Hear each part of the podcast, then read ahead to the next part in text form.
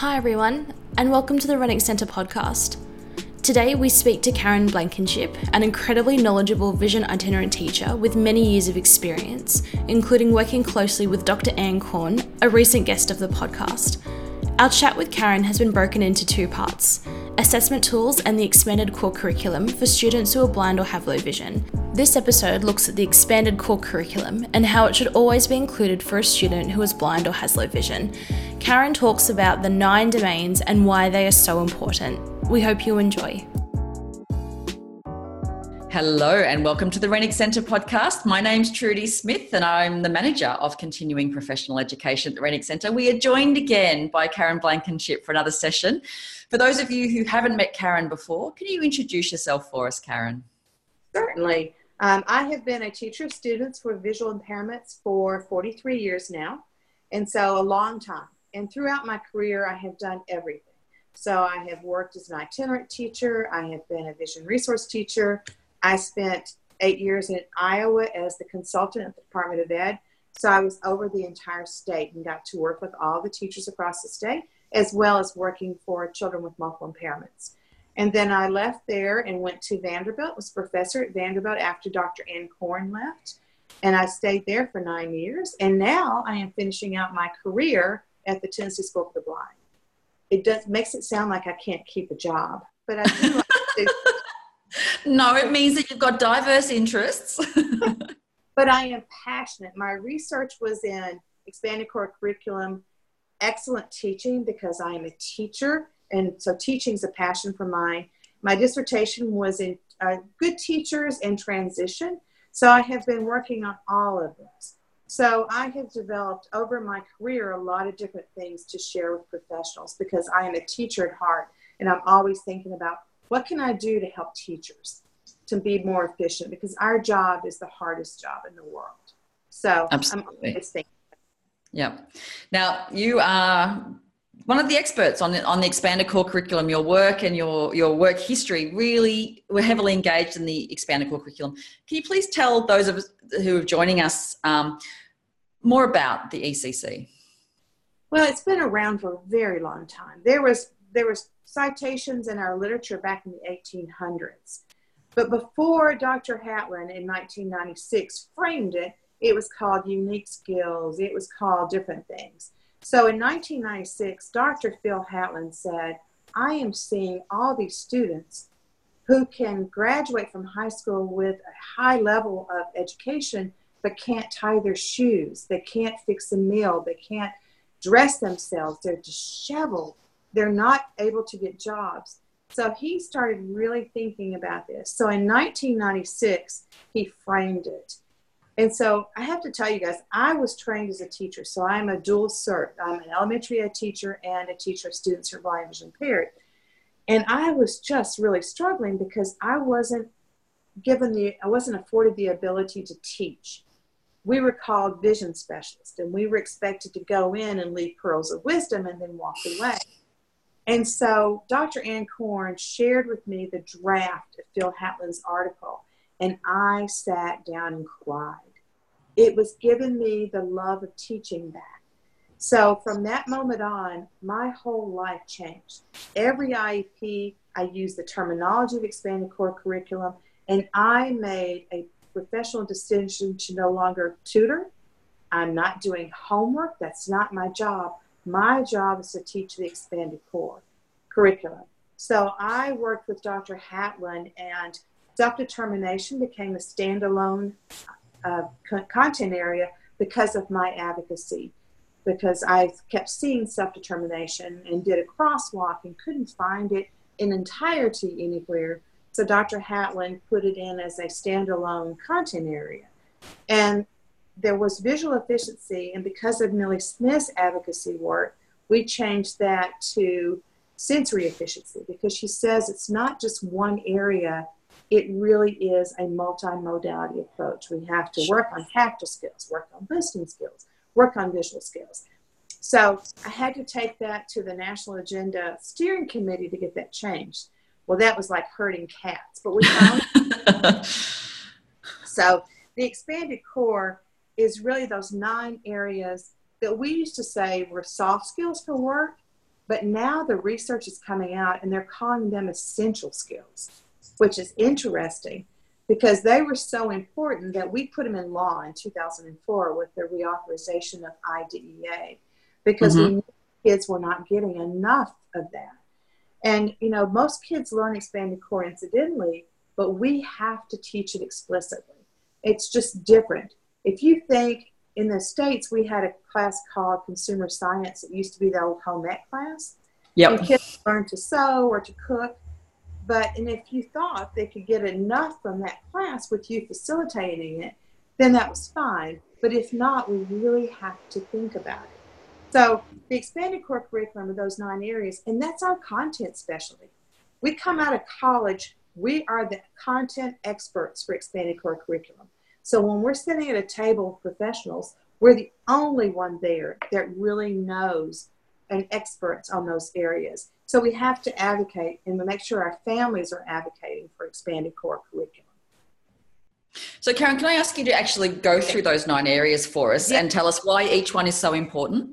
Well, in, the first one is assistive technology, but I've also linked technology. And again, these are chunked by Karen. So, because keyboarding is something all children learn, but our children need to learn it earlier. Most of them are we're starting to teach keyboarding by kindergarten because that's going to be their mode of communication because they can't read their own handwriting. So we do AT and technology at the same time. Technology is a skill, assistive technology is a tool. Yes. So make sure that we are assessing so that we know what tool is there for them is important. And then there's career education. And unfortunately, we have lumped transition, which is huge, into career mm. So oh. think about those skills from birth on. But when you get to be 14, you really need to start ramping it up and thinking yep. about what they need for that next, the post secondary opportunity. Um, then we have the testing me. So independent living, I'm trying to go through my head alphabetically independent living skills, which used to be called adaptive living ADL, different things, but we're calling them independent living skills, and that's what's how the term is used in expanded core, and that covers everything, such as how keeping the house, doing money, knowing time. So it's pretty huge. Mm, it's a big area. Yeah, it's a big area. And then we have that, that's really comes that that's just life, isn't it? Really, that area But parents, some parents don't know how to teach it. So if we could do flexible scheduling, we could go in. If you want a child to fold the clothes, you need to be teaching that in the home. So the yep. parent, because those skills don't transfer from the classroom to the home. So those kinds of things with the flexible scheduling, working with families so that they can do it at home and be teaching their child. But so many families will say, I just don't know how to do this. How do you teach a child who's blind how to cook, how to load the dishwasher? So helping families with that so the child can actually participate at home and do those skills. Because we know that our data after they graduate is they're not always living independent. A lot mm-hmm. of them are still living at home, on the couch, playing video games or watching television instead of working. So yep. it's really tragic and sad. Um, so we have orientation mobility. And so that's a huge one too making sure that students can travel in familiar and unfamiliar environments and making sure they have all those concepts to do directionality and cardinal directions and things like that. And I skipped over compensatory skills. Again, I was trying to do this in my head. I'm sorry, guys. It's at the end of a long day. compensatory skills is huge. So how I how I chunk it in my head is that we're teaching foundational skills, but compensatory skills is what does that child need that year, that class to access the class? So it's going to look different in algebra than it looks like in a second grade classroom. So you have to think about what are those skills that that child needs to access that particular class. And so it could be communication. And for children with complex learning needs, that's the primary thing. If they don't have a way of communicating, there's no learning going on. So Absolutely. that's that's the thing that bubbles up to the top for complex learners is that communication.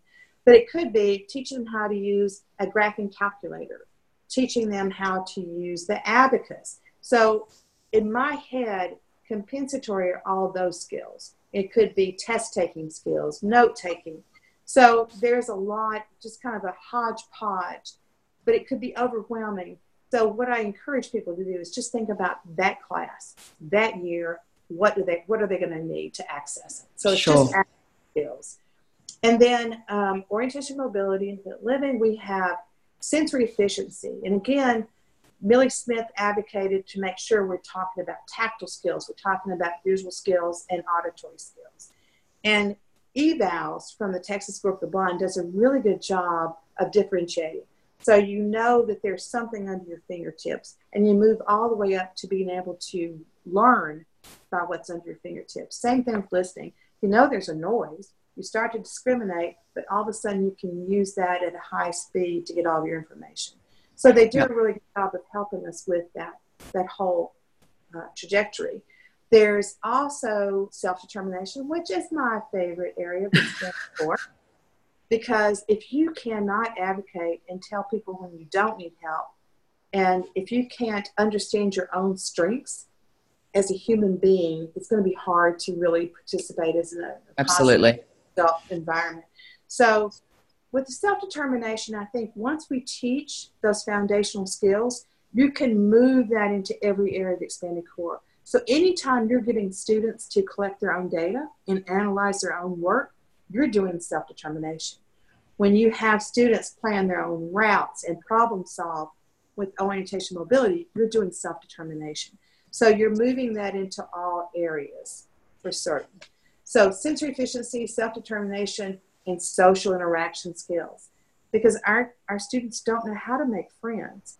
So, you Yeah. really have to work with the classroom teacher, the Gen A teacher, so she can teach the other classmates how to be, how to establish those friendships and maintain those friendships. So, it's just really, really important that we're covering all of these in a very systematic way. And that leads really nicely into my next question because I wonder when we're, when we're trying to include the ECC in a program, should we be mm-hmm. scheduling explicit instructional periods or should it be embedded just as while we're doing this, we're going to cover these particular skills? What's your recommendation for that? Well, we and we talked about an assessment piece, but that screening play, screening tool to kind of figure out. Oh, in, our previous podcast. So, so stop right now, go listen to that, then come back now if you haven't heard that one first. and once you decide what your priorities are, you can't. Somebody's got to teach those skills explicitly. You can embed them, you can reinforce them, but not until that skill has been taught explicitly. So I recommend, again, depending on the age of a child, making sure that someone is teaching those skills explicitly before you start to embed them. But that's not to say, like signature writing is a skill, but you could use that as an entrance into your classroom. You don't have to put that as a goal or make it, you know, it's just something they do every day once they've they've practiced it. So those Sure. are kinds of those natural learning times that you can do that aren't explicit. But for some things like for like self-determination, there are so many explicit areas to help students be self-determined that it doesn't just happen incidentally. So I think there are times to do explicit instruction and making sure explicit instruction is a whole learning theory right now that seems to be the most that has the highest effect size on students. Again, I told you I love teaching. So explicit instruction is where everything is right now. And Devin Kearns is doing a whole thing in Connecticut that is free for teachers to access. oh, fantastic. Somewhere you've got to teach it explicitly before you start to embed. I know Dr. Hatlen was so excited when they came up with those five minute lessons from the Hatlen Center and the Printing House for the Blind started publishing those. And I was kind of going, no, you can't do five minute lessons. Those are only reinforcers. So, not to confuse when you've got the skill taught and it's in you know it's in their long term memory, then you can start reinforcing. You can embed, but there are other areas that you can just bed naturally during the day that have Sure. but somewhere we got to teach those foundational skills. Yep. So is there a framework that people could, could refer to or use? There is my favorite book is by Jennifer Goeke, G O E K E, and it's Mhm. it's just very teacher friendly. And so it's a real easy read and it's got the framework. The, the larger book is by Archer and Hughes and it's called Explicit Instruction. And it's a little bit larger. Um, if they email me, I have a checklist from the Archer Hughes book. I told you I love teaching and I'm always thinking about teachers. So we have a checklist. I have a lesson plan that's based on explicit instruction. So I have a little bit of everything according to the framework. But it's really just starts off, I know we don't have time, but just letting kids know what you're teaching and what you expect them to be able to do. And I thought that's a novel concept because I have done studies where the kids had no idea what their teacher of students with visual impairments did with them. So yeah. making them a part of their program, making them an understanding why you're doing this, why it's important, and how they're going to use it in real life. So you start there and then you do a talk about so they know how your brain is thinking about it and chunking it, and then moving into guided practice and then independent practice. That's the hook, isn't it? If a student understands why you're doing this, then they're going to, to give it more attention. Right, because they gave credit to everybody in their school about expanded core except their TVIs. And I knew they had fabulous teachers. And I thought, why is that? But they could remember everywhere that orientation mobility specialists had taken them. Mm-hmm. But that was real life. That was using the skills in real life. And yep. it was so that really made me think explicit instruction is where we should be. So that's Absolutely. been a passion of mine. So I think, you know, using explicit instruction framework to teach and then embed is my recommendation. Fantastic. Are there resources that people can go to? You're so generous in, in what you share. Are there some things? I know we're going to put some links on the website. Can you talk us through what exactly you're going to share with us? I will give you the link for the Archer book if you just want to read it yourself, because I'm always buying stuff from Amazon. My app is too easy to use. I don't know what you guys have, but I use my Amazon. We can access Amazon or iBooks and all of those sorts of areas. Yep. So you can buy that on there, and it's just explicit instruction by Archer and Hughes. And then the Jennifer Goeke book is on there too, and it's called Explicit Instruction of Framework. And so I'll send you the links for those so you'll know the Thank titles you. of them. I also have a checklist that I created from the, the Archer Hughes book. I can send you. Um, if you want to look at the lesson plan, that may be overwhelming. That's kind of based on explicit instruction and kind of prompts you for all those different things. I can share that if you're not ready for that. I won't. no, I think I think there's going to be people on at different levels of the journey that are listening, and so I think if we we pitch it at, at basic, but you know, provide those stretch resources, I think we're going to hit everybody in the audience. And I did a I did a, a chapter on explicit uh, on ECC. So what I came up with was a little table to tell you the nine areas and possible activities for them that I can share with you. And then I did an overview to kind of tell you why those where those skills are and why they're so important. So I can share that with you as well. I have a little bit of I have a hodgepodge of everything, Miss Trudy, but we love it. No, we love it. it, it um, as always, incredibly generous with what you share with us. And if you have more questions for Karen, please just get in touch with us here at the Renwick Centre podcast and we can direct those to Karen and help you out as well. Karen, it's always a pleasure to talk to you. Thank you so much again for your time. Thank you, guys. It was a pleasure. You have a wonderful rest of the day.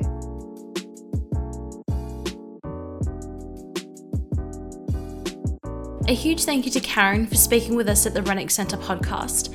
If you have any questions for Karen or for any of our guests on the podcast, please reach out to us via the Short Courses website contact page, shortcourses.ridbc.org.au, or via our Facebook page, facebook.com slash ridbc Renwick Centre.